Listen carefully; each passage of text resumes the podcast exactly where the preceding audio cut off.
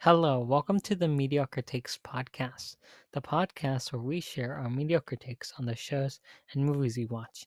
I'm Mark, and I'm here with my co-host Mal. How are you doing, Mal? We're not getting Christmas bonuses at work this year, and everyone is mad about it. Ah, Yeah, No one likes the new GM. But you didn't hear that from me. I definitely heard that from you. Today we are talking about She-Ra season four.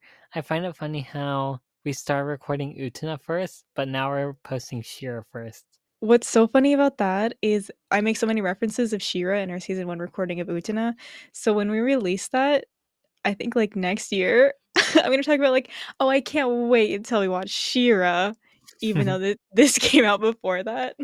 Yeah, yeah. So we're recording the first six episodes today, and we're recording the next six episodes sometime later.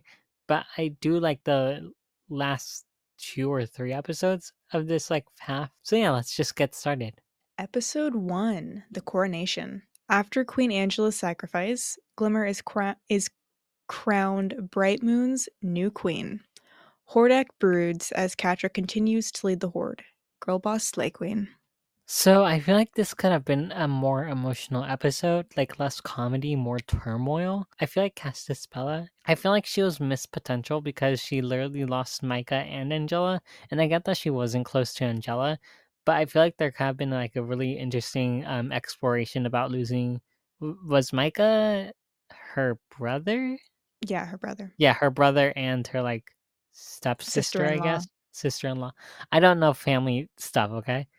Yeah, I feel like that was really missed potential. I really wish we got more world building in this episode, like underground caverns in the kingdom that could have been explored more. I really like Catra's new outfit. I at first didn't realize Catra got a new outfit.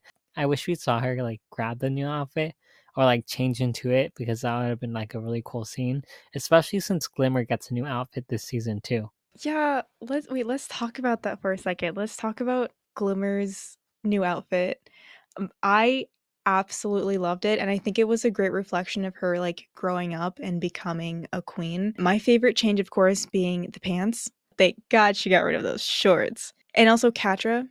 I said this before in season 2 episode 6 to notice where Shadow Weaver caressed Catra's hair because now that part of it she's uh, absolutely she's cut off and she has made like an effort of um like maintaining her hair and keeping it very like um put together like doing her best to try and control her hair and i also think that it is an absolute shame that adora didn't get a change at all not even bow I feel like I kind of agree with you. However, I will say this: I kind of like that the two characters who are supposed to marry each other are the two characters who get new outfits.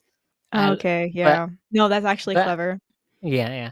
But I still wish we got like outfits for Adora and the rest of the cast and crew, especially since they're grieving over Angela too. i just really wanted adora to get rid of those shoulder pads You don't like them? no I feel like we needed an episode before this one with Glimmer and the gang actually grieving over Glimmer's mother. Honestly, I feel like this whole episode was a lot of missed potential. Yeah. Hordak brooding is one of the most pathetic things I think I've ever seen. And I've watched Kyle. Like, it just kind of felt like they were trying to shove the idea of Hordak and Entrapta being friends down our throat. And that's simply never going to happen. Mostly because, well, I don't like the idea of them being close, but also because I don't really think we got enough scenes to sort of show that sort of companionship. There were scenes of them, of course, but I don't think enough or ones that seemed like really valuable. It also sort of felt like they were trying to make me like Hordak and hate Catra with that last scene where they practically swapped places, Catra sort of taking on the mantle of controlling the Horde, but it just made me love Catra more. Like, this bitch is making money moves. Episode 2 The Valley of the Lost. Perfuma, Huntara, Bow, and Adora travel to the Crimson Waste to pick up Mara's ship. They face some trouble with the Horde, but complete their mission. Catra makes a new friend. Dot dot dot. Or does she? I honestly feel like they should have implemented Double Trouble in the earlier seasons. I forgot how amazing Double Trouble is also. I really love them. I really like how Adora changed her sword into a bracelet. I feel like that's a smart move, like animation wise. I don't know how that would work though, like animation. But anyways, oh, so I saw a comment under our videos where someone says that for someone who travels on foot, however, I will also say I, I don't know, I found that strange. It was it was a weird moment. I love when that one girl says Huntara's gone soft. Oh yeah. Uh that one scene where like uh Huntara says to Adora that she's gone soft, and then the same thing happens to Huntara. I just really like that. Double Trouble was the best thing to ever happen to this show. And I do think that now actually would be the perfect time for them to be put into the show because this season is very much about like people falling apart and Double Trouble is the catalyst for a lot of those situations. So they were a character that was created to sort of like, you know, push things into motion. So in that way, I feel like this was actually the perfect season for them to be in.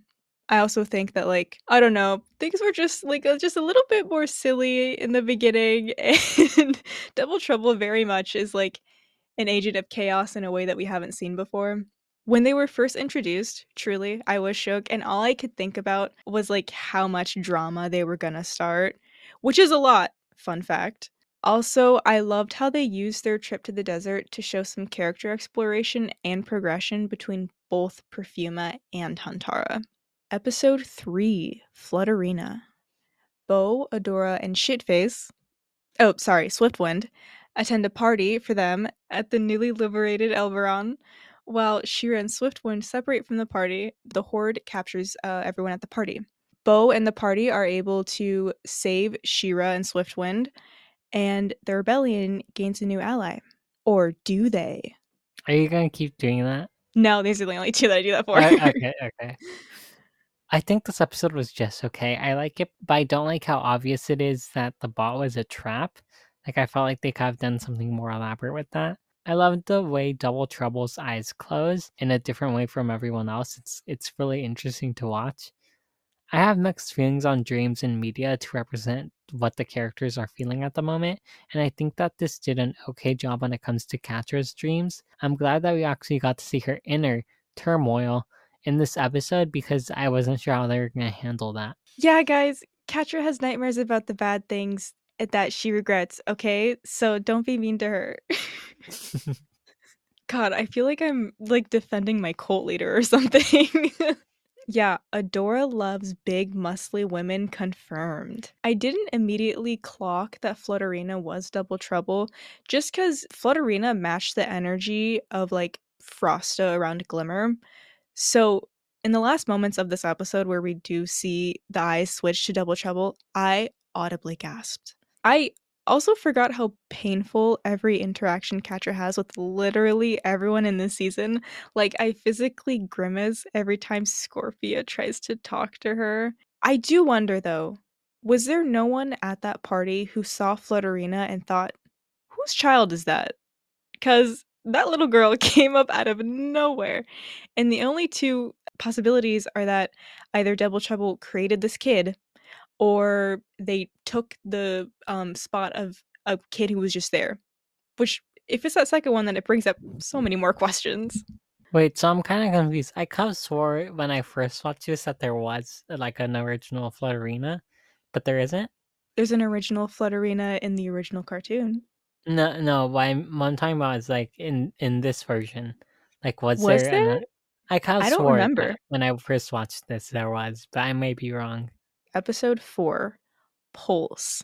Bow got injured during a scouting mission, and Adora personally tracks down the bot that injured him and is ambushed. Glimmer learns from Shadow Weaver and takes down a bot factory. I'm actually sad by how underutilized Spinnerella and Netossa were used.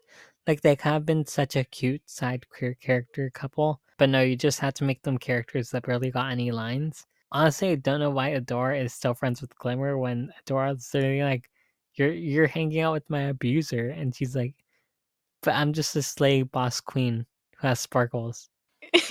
I'm sorry, that's kind of funny.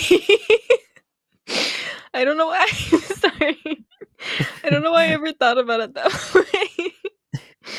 Because it, no, it's literally like, hey, this girl like abused me and my best friend our whole childhood.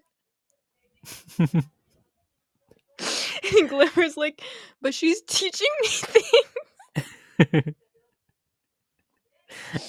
Are you Okay. dying? I'm crying.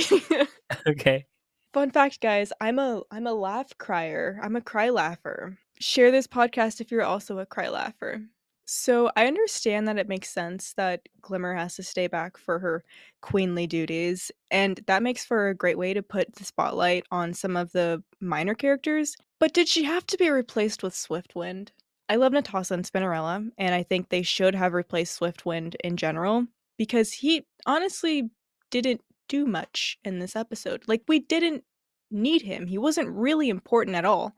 Like, he was important in the previous episode because he did like some friendship bonding shit with Adora when uh when they were trying to get out of the trap. But like there was no reason for him to be here and he was taking up real estate in my gay cartoon. I've said it before and I'll say it again. I love every interaction between Catra and Glimmer, especially their fights, and this one is excellent. Like, Glimmer has gotten much more powerful after becoming queen, and any fight scene she's in now is just so much more exciting. Also, Glimmer literally has like a sparkle ray. So, let me explain Catra and Double Trouble's dynamic. It is very simple, actually. Catra doesn't know how to have friends, and she doesn't really want one after Adora, but she'll settle for a partner in crime. And she has some standards for that role. So, A, they have to go along with her plans. B, they have to be a valuable asset. And C, they have to be able to handle her war crimes. Entrapta didn't work as one because she never really listened to Catra other than when she was told she was abandoned. But she still had a moral compass that she stuck to, for example, season 3, episode 4. Now, Scorpia, she went with Catra's plans, though she always tried to put a positive spin on it, and she tried to be a valuable asset, but Catra just never saw her as an equal. And as we're all aware, Scorpia always wanted to be more than just a business partner, and that was never on the table for Catra. But Double Trouble, they fit this role perfectly. So perfectly, in fact, Catra starts to see them as an equal, as someone who embraces her vision and builds upon it. They become what Catra wanted Adora to be. And I am so clever for figuring that out on my own. Episode 5 Protocol.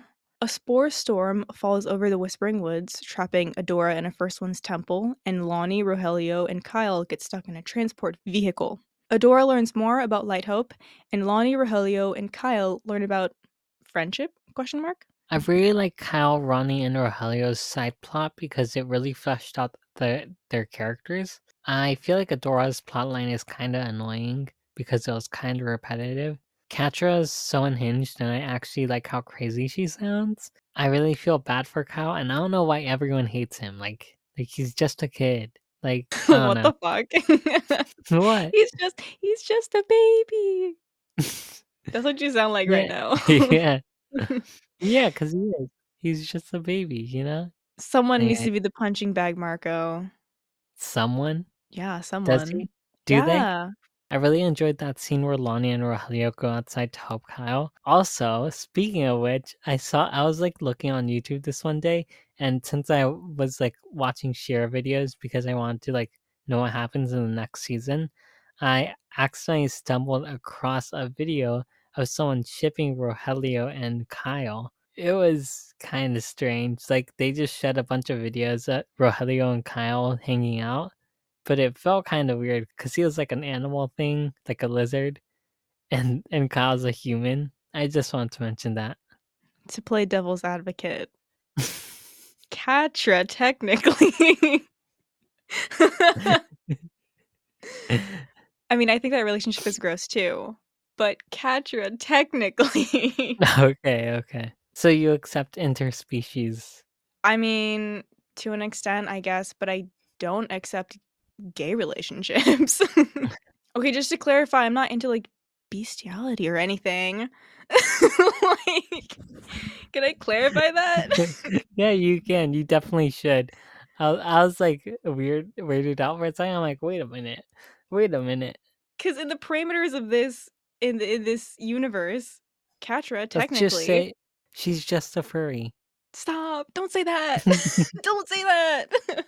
She's like a cat human. Like there is no, there is there. So what? To what extent do we would we accept relationships like this? Because Catra and Adora seem to be a fine pairing, but people draw the line at Rogelio and someone else. Is it because he is not human enough? That's a good point. Because he is humanoid. He has like Mhm. opposable thumbs, and he he seems very like conscious and competent. But anyway, Anyways, how, we're how is off that pro- topic. okay? Whatever. I'm just saying. I'm just saying. There's things Okay, that need to be I- discussed. yeah, I agree with you. But back back to what we were talking about. Something that really upsets me about Rogelio's character is that they flip flop on whether or not people can understand him. There's literally a scene where Lonnie is listening to what she's saying and then repeating what he's saying in English so we understand what he's saying. But she understands what he's saying. But at the end of the episode, he's giving this speech, and Kyle and Lonnie look at each other like confused, like they don't understand what he's saying, and they're like, Yeah, sure, buddy. So, what's the deal? Now, notice how every time Catra loses her cool, her hair gets a bit messy, and after she calms down, she puts it back in place. It's almost as if her hair is an analogy for her state of mind. I think. I don't know. I failed IB English, so I'm not sure if that's the right word to use. Once again, Adora's trying to get answers is mixed in with a subplot that is kind of boring. And I say that because this is the first episode that we really got to explore the dynamics between Lonnie, Rogelio, and Kyle, and it's the fourth season. It sort of just felt like the writers wanted an episode to explore Light Hope a little bit more, but then they're like, what can we add into this? And they're like, oh, we have characters that we haven't really talked about before. Let's just throw them in there. Yeah, I feel like Light Hope should have been like a bigger plot point in the first season when we first met her. Okay, the one interesting scene from the Three Goons was when Kyle was trying to bring up a good memory, and the only one he could think of was the false one from the portal incident. like, when he brought it up, and everyone was like, dude, that didn't happen. like, damn, imagine having a life so bad. Also, Light Hope in love with Mara confirmed. And Light Hope deleting that memory is giving major internalized homophobia vibes. True fact. Episode 6 Princess Scorpia. Flutterina sows the seeds of jealousy between Glimmer and Adora. After finding out the recordings Hordak needs is in Emily, Scorpia gives Catra a false broken chip before leaving the Horde with Emily. Honestly, the fight between Adora and Glimmer was kind of hard to watch. I still love Double Trouble, and I'm really interested to see if Scorpia connects with the jewel thing because I kind of forgot about the jewel, and and I remember watching this, and I'm pretty sure it goes nowhere. So does it? It does, like at the end. Oh, so it, she does connect to it at the end. Yeah. But how big of a plot point is it?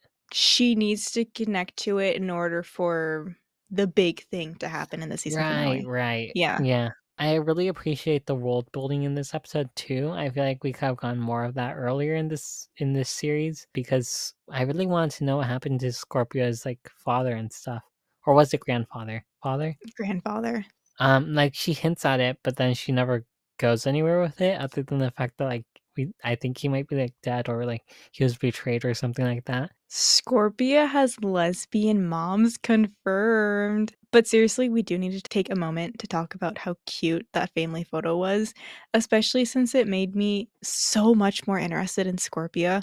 Like, she is one of those characters that makes me want more seasons of this show because her backstory is so interesting and it is an integral part of the story. And I don't know why we didn't get more episodes about her because there were definitely a good amount of scenes that could have been cut out in order to make time for more Scorpia lore. Also, proud of her for finally standing up for herself and leaving a toxic relationship, Slay Queen. I also really agree with you. I like it when Scorpia left, and I really like that line, You're a bad friend.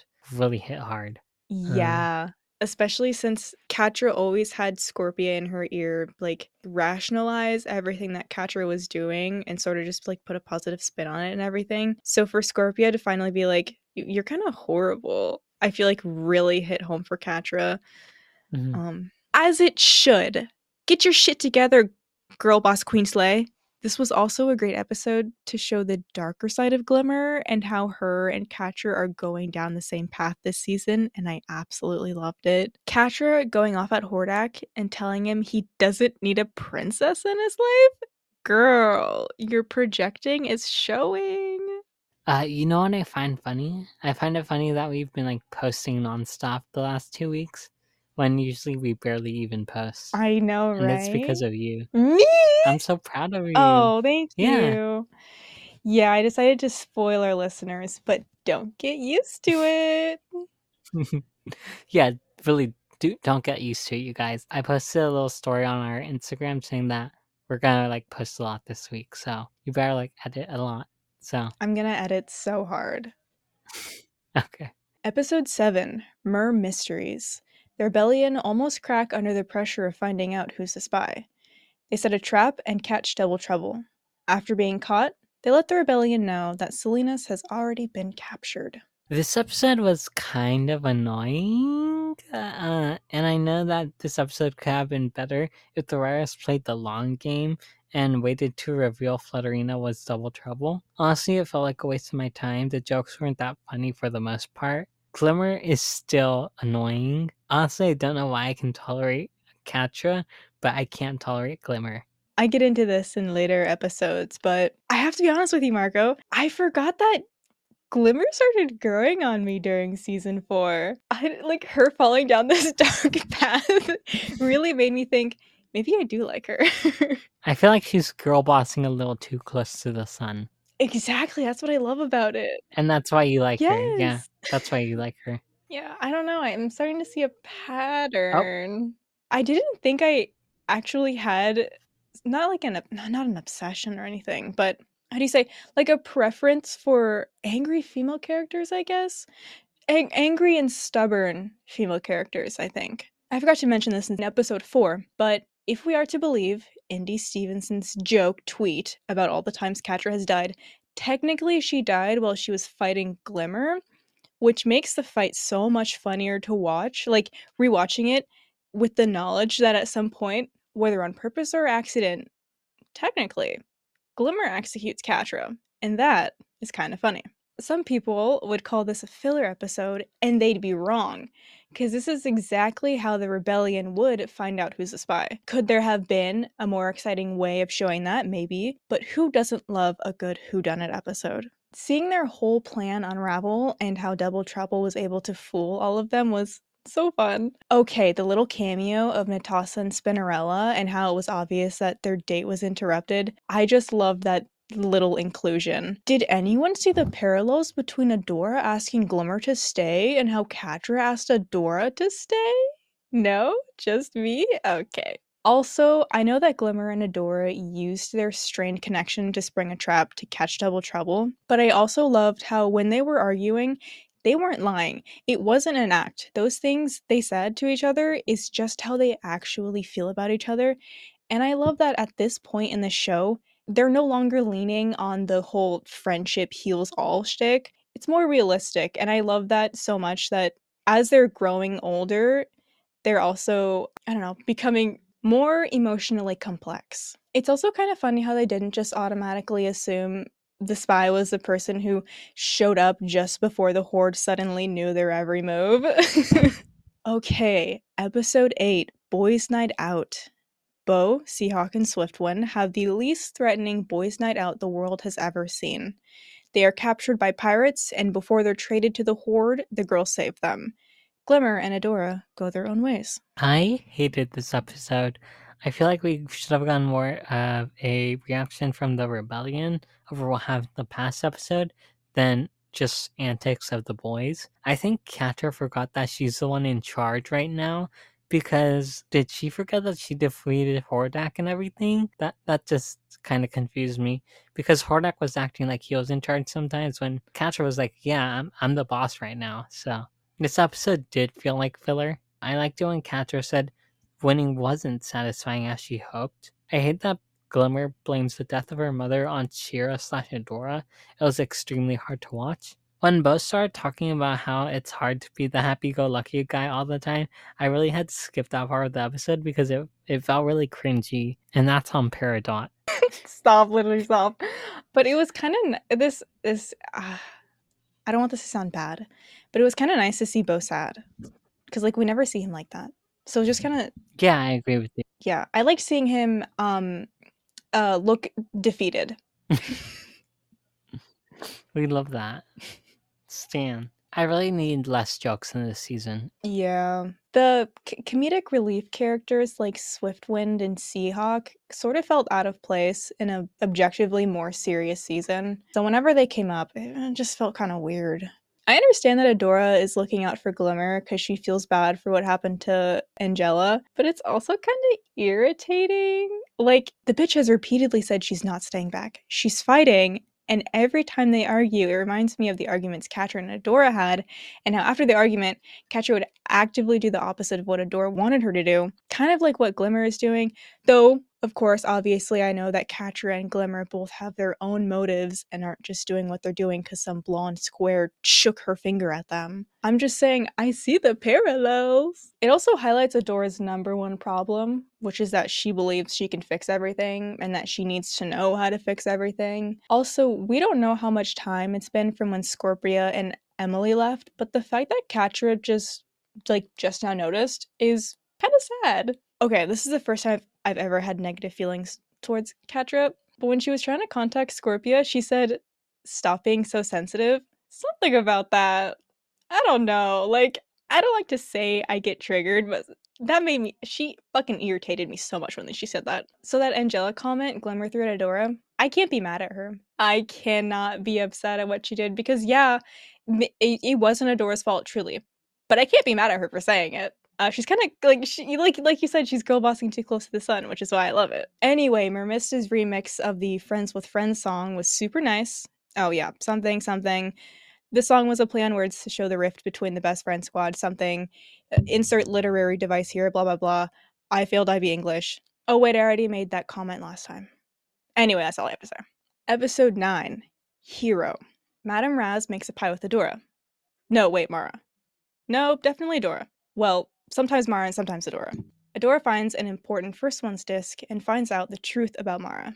I absolutely adored this episode, but I do wish we got this episode like earlier in season four. Also, how's Raz alive if Mara was alive like a thousand years ago? I don't think we'll ever get an answer to that. Dude, she's just time traveling.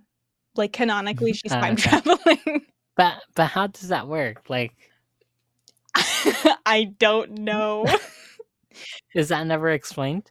It's never explained how she's time traveling, but it's literally confirmed that she is genuinely time traveling. So she's just girl bossing it Yeah. as always. Yeah. Anyways, uh, I feel like I'm gonna say girl boss a lot today. I feel like we need more context for what's happening to Madame Raz. I love Mara's design and her magical transformation it was great as well. Okay, so I don't really understand this, but how does magic work in the show? Like I know about the rune stones, but you can still use magic without them? Anyways, I'm pretty sure we get an answer to this in the next season. Oh, another thing. Okay, so I thought that only the first ones can activate She-Ra, like the AI thing says. I forgot the AI's name. But then Madame Raz says that the planet chooses She-Ra. Okay, I can explain this because it did take me a while to fully understand it. So the thing is that the planet chooses She-Ra, and what the first ones did was they created the sword to control She-Ra. Yeah, I feel like that could have been like discussed a bit more or explained a bit more. Oh, I really like that scene where Mara like put her sword down and the light was coming out of her eyes and everything. It's kind of sad, but looked really fucking cool. So, you know, I don't care if she was hurting. It was really cool. Marco.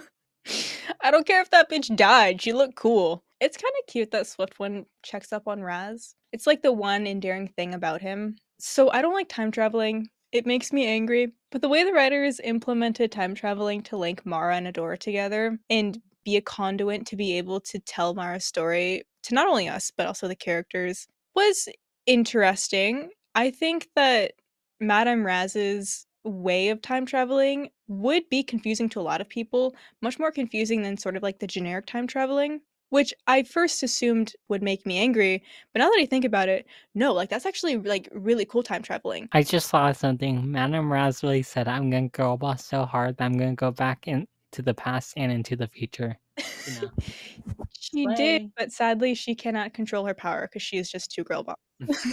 Light Hope going against her programming because Mara asked her gay robots in my children's cartoon? More likely than you think. Also, Pete Mara's She-Ra suit, keep that design in mind, but also notice how it compares to Adora's She-Ra suit. Adora's current She-Ra suit looks like the kid version of Mara's final She-Ra suit, which I'm kind of just now realizing, and I guess it makes sense as to why Adora's She-Ra suit looks like that, but it still just looks fucking stupid. Remember what Raz told Mara about She-Ra? Her people may have created the sword, but She-Ra has been around forever. Every time I watch this episode, I cry. Just the last interaction between Mara and Raz, where she promises to bake a pie with her tomorrow, and then she never comes back. That is so fucking like sad and heartbreaking, especially since promises are a pretty big deal in this show. It's not a word used willy nilly, they really only use it in very important scenes, and that was definitely one of them. Yeah, Madame Raz is like a really tragic character. Like it's it's really sad to think about her. yeah, she's like one of the only characters where it's like, no, she was just kind of like put in the situation. Like her situation is Mhm. genuinely really tragic. Like everyone else, you can sort of see Mhm. where they went wrong and put themselves in a situation. Madame Raz was just a granny trying to be a granny. Yeah, yeah. There will be peace throughout the galaxy, Light Hope says calmly. Remember that as well. If we had to go through those boring She-Ra lore episodes where we barely got anything and was kind of just wasting time, in order to get this episode, I think it was worth it. This is literally one of the most important episodes of the whole show. Let's talk about the pie scene for a second. I cried during Mara's promise scene. I bawled during the pie scene. Raz remembered to make the pie for Mara. Honestly, it was just kind of reminiscent of Uncle Iroh celebrating his dead son's birthday in Avatar The Last Airbender. Anyway, I don't handle death very well, even fictional death. So, episode 10 Fractures. Scorpia makes it to Bright Moon and asks the rebellion's help in saving Entrapta from Beast Island. Glimmer demands they all stay, but Bow, Adora, and Swiftwind go behind her back and travel there using Mara's ship. Catra is so very close to victory. I love it at the beginning of the episode where Double Trouble says that outfit isn't working for you to Glimmer. Iconic. Glimmer is such a hypocrite. She's really frustrating in this season. Catra looks weird with her headpiece on. I don't know if you noticed that, but but like the ears are just like on the sides of her head. About the headpiece. I feel like they did a great job at showing just how close to the edge Catra is during her like mental breakdown with including her taking her headpiece off. Like we went 35 episodes without seeing her bare face.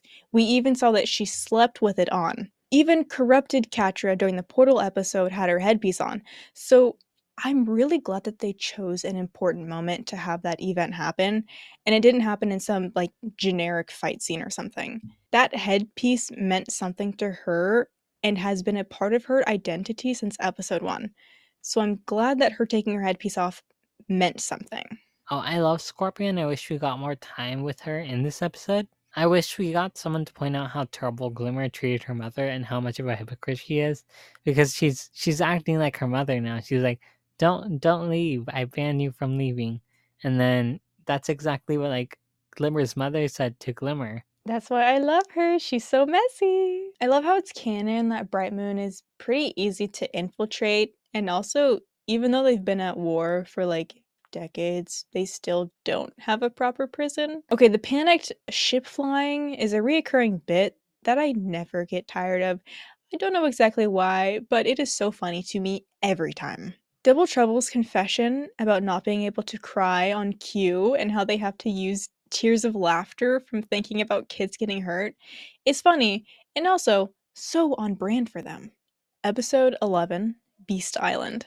Bow, Adora, and Swiftwind find Micah, Bright Moon's long to be believed deceased king. In an attempt to stop the Horde, Glimmer teams up with Light Hope in order to use the heart of Etheria. I like the way Micah acts in this episode, and that's it. I don't really have anything to say about this episode. Get ready for me to speak then. I love that even though they've changed almost everything from the original show, they still add Easter eggs along the show. I pointed out some of these before, and there was another one in this episode. Micah referenced Glimmer having a stuffed animal named Kowl, which you can find in some of the background shots uh, of her bedroom. But Kowl was this gay looking moth creature from the original She-Ra show. I just like how most of the references from the previous show in this have been subtle and tasteful. Using the janked up first ones tag as a red herring for why Adora couldn't change to She-Ra was so clever. Also, her overcoming her doubt and turning back into She-Ra would have also been a great moment for She-Ra to have changed at least a part of her suit, just saying. Anyway, I've been a day one Glimmer hater. And for good reasons, I'd argue. But at this point in the show, the tides have turned, and it's a mix of me just loving stubborn and angry characters and the fact that, in regards to everything that's led up to this episode, she kind of, in my opinion, has a perfect reasoning for why she's doing what she's doing. Episode 12 Destiny, Part 1. Bow, Adora, Micah, and Swiftwind successfully save Entrapta and make their way back to Brightmoon to warn slash stop Glimmer. Glimmer and Scorpia make their way to the Black Garnet. Catra is found out. I love that the robot is sentient. The robot that Entrapta was on is sentient, and I really like that. I like that gives the thumbs up to Entrapta. So Kyle stands up for Lonnie in this episode, and I love that for him. Kyle's "We used to be friends" line falls so flat given the fact that we have literally never had a scene where they've all acted like friends. The one time we've seen something close to that was when reality was being torn apart. So, like, any power that scene could have had is rendered to nothing because there is no supporting evidence for that line. And I agree with you. I, I find it funny also that when Adora first leaves the Horde, Lonnie says, Watch it, Catra. Adora won't be here to protect you anymore um, which also shows that they weren't really friends in the first place. I feel like Glimmer was kind of manipulative when she was talking to Scorpia. Like she says her friends abandoned her when that's not what happened. Her friends just dis- disagreed with her on what they should do because Glimmer was going to like do something that might destroy the entire world. I actually was going to ask you if you, if you thought that her pep talk was manipulative. And I would then ask you, do you think that her spending time with Shadow Weaver has maybe made her sort of take on Shadow Weaver's negative traits like manipulation? And do you think that do you genuinely think that she was purposefully manipulating Scorpia? That's a, that's a tricky one. I'm not sure if she, I think she was purposely manipulating Scorpia because I, I feel like I don't know Glimmer like that. I feel like she was like put yeah, she was definitely putting like all her energy into Scorpia and like was was like projecting? Projecting, yes. She was projecting. Yeah, she was definitely doing that. So yeah. I feel like Shadow Weaver has corrupted her in the same way that she's like corrupted Catra. I would disagree. I don't really feel that way. Like I feel like that was like Glimmer was always like that. Maybe awoken something. Yeah. Because I can see Glimmer. Yeah, that can like yeah. See. Because I can see Glimmer sort of like teetering towards the dark side in like her her just like angsty phase because you know her her mom just like disappeared. Mm-hmm. But I think that Shadow Weaver showed her a path and like held her hand and is like, "Ooh, you want to go down here?" And and especially when she told Glimmer like, "You have way more power than your mother or your father." Yeah. Um. So yeah. Also, I just realized this. But I don't know why they don't go back for Glimmer's mom now that portals exist. I love that Entrapta says that she only got back to her real self because there was a ship that was intact and not because Bow was talking about friendship. Okay, so why does Glimmer leave her? Oh, wait, actually, I know this one already. But what I wrote before I saw the next episode was why does Glimmer leave her kingdom undefended? Again, I don't like Glimmer. But then we learn in the next episode that Glimmer did know what was going on because of Double Trouble. I will not defend Glimmer, but I do like her in this season. I think my first watch through of this show, this was the exact episode where I stopped skipping the intro, like the intro song, when the stakes were getting at its most staking. Something about that song just hit hard. We truly must find every bit of strength that we have and never let it go, ladies. Also, I giggle. Also, Catra Weekly saying, Double Trouble, you came back? Catra, get yourself together. Your pathetic is showing. So Shadow Weaver using the same manipulative motherly tactic on Glimmer? She really is a one-trick pony, huh? Double Trouble spilling the beans about Catra to Hordak? I can't be mad at them because I just genuinely cannot get mad at true chaotic characters. I don't have it in me. Episode 13 Destiny Part 2 Catra gets a wake up call. The heart of Etheria is set off, but She-Ra stops it by breaking the Sword of Protection. Horde Prime plans to acquire the superweapon. I like that Scorpia's power is lightning, though I will say I don't understand why her power is lightning since she's a hybrid, like a scorpion hybrid. So yeah, that's kind of weird. I really like the scene where Adora fights back. The the light was coming out of her eyes and shining and everything, like it did with Tamara, and that was like a really cool scene to watch. And so I really liked that scene. The animation was great. I do not like Horde Prime's character design. What's your opinion on that? Um, my opinion on that is I really think they were going for this sense of purity and I think they did a really good job in regards to him being an all white. And I think it makes sense that he'd have four eyes because it's sort of like he sees all, he knows all. And I actually, it's sort of like how his hair is used as something he uses to sustain the body he's in, but also like fuck up his clones. So, in general, I think that for what they were going for in season five, I actually sort of think it did a really good job. Really? Yeah. Was it the eyes, Marco? Mm. I think it was the dreadlocks. I don't know, something about them, especially on his character. Oop. Well, at least he's a black a black voice actor. uh, uh, really? Yeah. I feel like that makes it worse.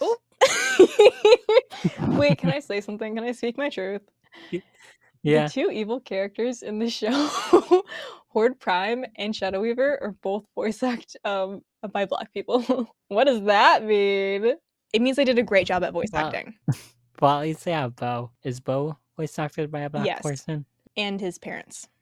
Yeah, they, they did a Anyways. pretty good job in regards to casting for voice acting. For like, in regards to race, they did it right. Controversy. Anyways. Yeah, his design just gives me bad vibes. I like that Catra uses Glimmer to survive from Horde Prime. I don't think I wrote this down because I forgot to, but I really like it when Double Trouble like calls out Catra and Catra comes to like a moment. Scorpia saying, "Seems like it's a pretty slow day in the fright zone," followed by Hordak doing some light reconstruction. Was so silly to me. Okay, we're back at it again. If ND Stevenson's joke tweet about the times Catra has died is canon, at some point during her fight with Hordak, she flatlined. But also, this was such a good fight. Like the slow mo of her socking him in the face, breaking his blaster, tearing his power source out of his suit, and then pushing him just under the falling metal. Beautiful, truly. And then Double Trouble's monologue to Catra, it was beautiful, truly, and is what she needed to hear. My only issue with it is the implication that Catra was always the problem in her relationships with others. And you can make that argument with most relationships. But they threw in Shadow Weaver. And I was just sitting there with a frown on my face because, like, in that specific relationship, Catra was in fact not the problem. She was a child. But other than that, yeah, amazing wake up call for Catra. Double Trouble is like if Shadow Weaver was fun, because both of them manipulate others and don't really have alliances always picking the winning side. But at least Double Trouble will make a show out of it. Okay, seeing True Light Hope, which is like Mara's Light Hope, battle with like the reprogrammed Light Hope was really fun to watch, mostly because it made me like her as a character. I especially love the scene where it was switching between the two voices when saying don't do it. Reprogrammed Light Hope was saying don't, and then like the true Light Hope was saying do it. I don't know, something about that was just so amazing. And I think that was a great way to finish Light Hope's character arc and just like finish the character. Oh, Marco, did you watch this show when it was finished? Like when all five seasons came Yeah. out?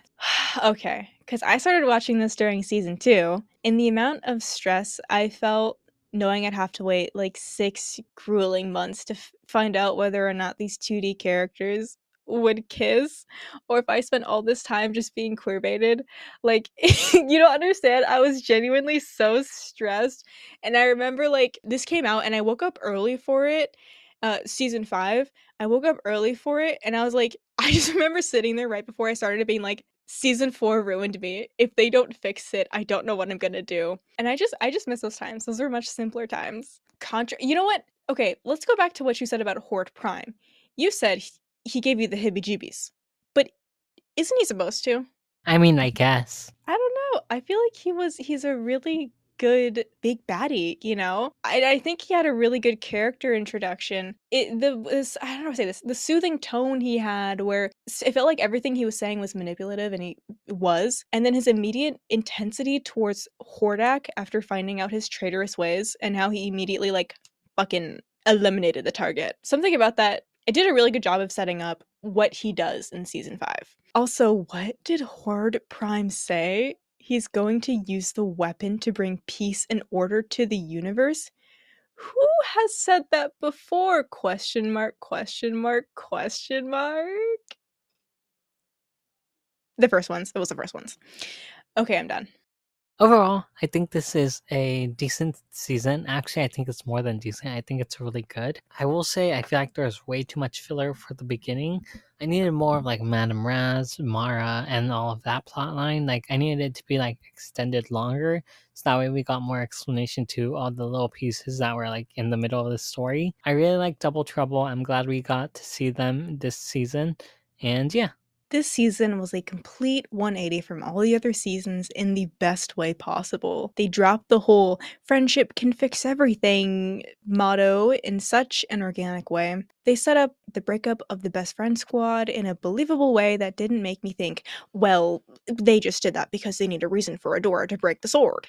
Like, no, the motives for all the characters made sense, and not only that, but I loved watching them have that internal struggle that would have been glossed over in the previous seasons with the friendship band aid. Like, we actually get to see them sort of struggle with their negative emotions, and that was kind of a breath of fresh air, honestly. Okay, well, I'm sure I'm not the only one who doesn't just need a breather, but also a palate cleanser. So I hope you brought something good, Marco, because it is time for the Mediocre Minute, which is a tiny little micro moment where me and Marco recommend books, comics, music, games, and more for you all to check out while I yell at Marco for not understanding Catra the way I do. My recommendation is the comic series Avant-Guards by Carly Usdin lesbian and sports. You can't have one without the other, and that's what you'll get with this comic. It's three volumes long. There's angst, of course, but nowhere close to being what you get in She-Ra. It's also a story about friendship, but it's not fed down your throat like a mama feeding her baby. My only issue, I would say, with that comic is how they deal with the Charlie issue in the third book. It just felt a little too blamey on Charlie, and it just didn't make me feel good. But other than that, it was a pretty good comic. Marco, what is your recommendation? My recommendation is a manga that has been turned into an anime called Nichijou. I have talked about this anime in our favorites of anime, but the manga basically follows these three girls who are in middle school or high school and the antics they go on. While that's happening, there's also another plot of this girl that's like I don't know 11 that's like a doctor and really smart and she creates this robot and this robot wants to be human and it's about the jokes that happen because of this plot. It's really wild and wacky and I really love the anime but the manga is really good too. I will say if I have one one small thing that I don't like about this anime slash manga, it's that there's like I think it's in the anime. I'm not sure if they have this in the manga, but there's this like kind of like oh I'm I have a crush on you as a girl. Like we're both girls. And the other girl is like, oh, oh, that's I don't know how to react. And then uh, and then the original girl that said I have a crush on you is like, "Dude, judo's just a joke. It's it's kind of bad. So so yeah, I would recommend the manga more than the anime because I feel like even though the anime is funnier at times, I feel like the manga doesn't have that. So I did not like that by the way. Like it, it was annoying when I first watched this show and it had that in the show. But overall, I think it's a decent series. So yeah. Anyways, you guys, if you want to send us a message on Spotify for podcasters, there'll be a link in the description below. We also on Instagram, Twitter, TikTok, and that's it. because we're not doing threads anymore, which are at Takes Pod, and that's everything. So goodbye.